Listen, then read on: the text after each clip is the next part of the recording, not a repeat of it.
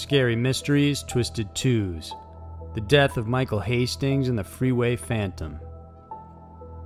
Tales of hauntings, murder, and scary mysteries. Every week, Twisted Twos dives into a pair of uniquely terrifying true stories that are worthy of a more in depth look. For this week, we focus on a suspicious and mysterious death and a killer who hunted for young girls. Get ready for Scary Mysteries, Twisted Twos. Number 1 The Death of Michael Hastings. Young and at the prime of his career, the death of journalist and reporter Michael Hastings sent conspiracy theorists into overdrive. Born in Malone, New York, he lived there until he was 11, together with his parents and two brothers, Jeff and John. Even when he was a kid, he already showed an inclination towards writing, along with a strong political stance. He began his journalism career at Newsweek in 2002, where he served as an unpaid intern. At the time, he contributed articles to Gentleman's Quarterly and was a contributing editor at Rolling Stone magazine. In 2008, he wrote his first book titled I Lost My Love in Baghdad, which chronicled how he lost his then fiancee after her convoy was attacked by militants, killing her and three security guards. However, it wasn't until 2010 when Hastings found himself in the spotlight when he interviewed former NATO International Security Assistance Force Commander Stanley McChrystal. In the Rolling Stone interview, McChrystal, as well as those interviewed, had harsh and critical remarks against the White House and other civilian officials. When the article came out, McChrystal issued an apology, but the damage had been done, and he was relieved from his position the very next day. Rolling Stone and Hastings himself defended their position and said that the information and quotes presented were accurate. The U.S. Army and the Pentagon even launched an investigation regarding the matter, which put Hastings on the radar of the administration as well as other agencies. He later on released a book titled The Operators that chronicled his travel with General Stanley McChrystal and his crew. During one night at a party, everyone was drunk and one member of the group asked Hastings, You're not going to fuck with us, are you? While another person added, We'll hunt you down and kill you if we don't like what you write. In the succeeding years, Hastings became even more critical of the government and the Obama administration. He attacked the president's foreign policy and claimed that certain elements of the Pentagon didn't want to make the trade for Bo Bergdahl, Bergdahl was an American soldier in Afghanistan who was captured by the Taliban in 2012 after he had walked out of his camp because he felt disillusioned by the war. Eventually, he was traded for five Taliban soldiers in 2014. But while Hastings courted controversy in his life, his death would create even more. On June 18, 2013, the car he was driving lost control and he crashed his Mercedes coupe in the early morning. It was a single vehicle car crash in the LA neighborhood of Hancock Park. The car caught fire and Hastings' body was burnt beyond recognition. He was later on identified via fingerprints. His death was ruled an accident, and the LAPD issued a report stating that there were no signs of foul play.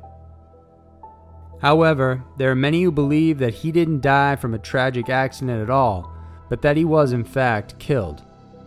See, prior to his death, he was working on a profile article of CIA Director John O. Brennan. He also told friends that the FBI or the government might interview them with questions about himself. After midnight on the day of his death, Hastings went to his neighbor Jordana's apartment and asked if he could borrow her car because he was afraid to drive his own. His neighbor declined, and later that day is when he got into his fatal crash. His family, including his wife, believed it was an accident. His brothers also state that Hastings was in a manic episode prior to his death, and that he had been in a paranoid state thinking his vehicle was somehow tampered with and he wanted to get out of town. Conspiracy theorists say, however, that Hastings had been assassinated via carjacking. More recently, WikiLeaks seems to have confirmed the possibility of carjacking by intelligence agencies. The WikiLeaks Vault 7 states As of October 2014, the CIA was looking at infecting the vehicle control systems used by modern cars and trucks. The purpose of such control is not specified, but it would permit the CIA to engage in nearly undetectable assassinations. Today, the death of Michael remains a big question for some. One of his brothers admits that he was trying to convince Hastings to go to rehab because of a drug problem.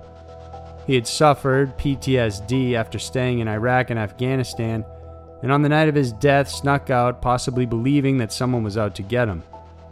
Whether it was a tragic accident or an assassination from his own government, the mystery of Michael Hastings' death may never be solved.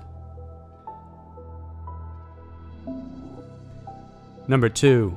The Freeway Phantom. From 1971 to 1972, the Freeway Phantom abducted and killed six young victims in the Washington, D.C. metro area. Every single one was a black female and under the age of 18. 13 year old Carol Spinks disappeared on April 25, 1971, after walking home from buying groceries at a local 7 Eleven, about a half a mile away from her home. She was the first victim, and her body was found six days later on a grassy embankment along the highway. Several months later, 16 year old Darlenia Johnson's body was found just 15 feet away from where the first victim was. Darlenia disappeared while heading to her summer job on July 8th. A little over a week later, 10 year old Brenda Crockett was abducted after her mother sent her to the store. Three hours later, Brenda phoned home crying. She said, A white man picked me up, and I'm heading home in a cab. She also added she believed she was somewhere in Virginia, then abruptly said goodbye and hung up. Her body was later found dumped near the Baltimore Washington Parkway. She had been raped and strangled using a scarf. Even though Brenda said she was taken by a white man, Police believe it was the killer that urged her to call her family and fed her the line she was supposed to say. Witness reports said that Brenda was spotted with a black male soon after she disappeared. Shortly after that, 12 year old Nenomoshia Yates was kidnapped and then found raped and strangled just a few hours later.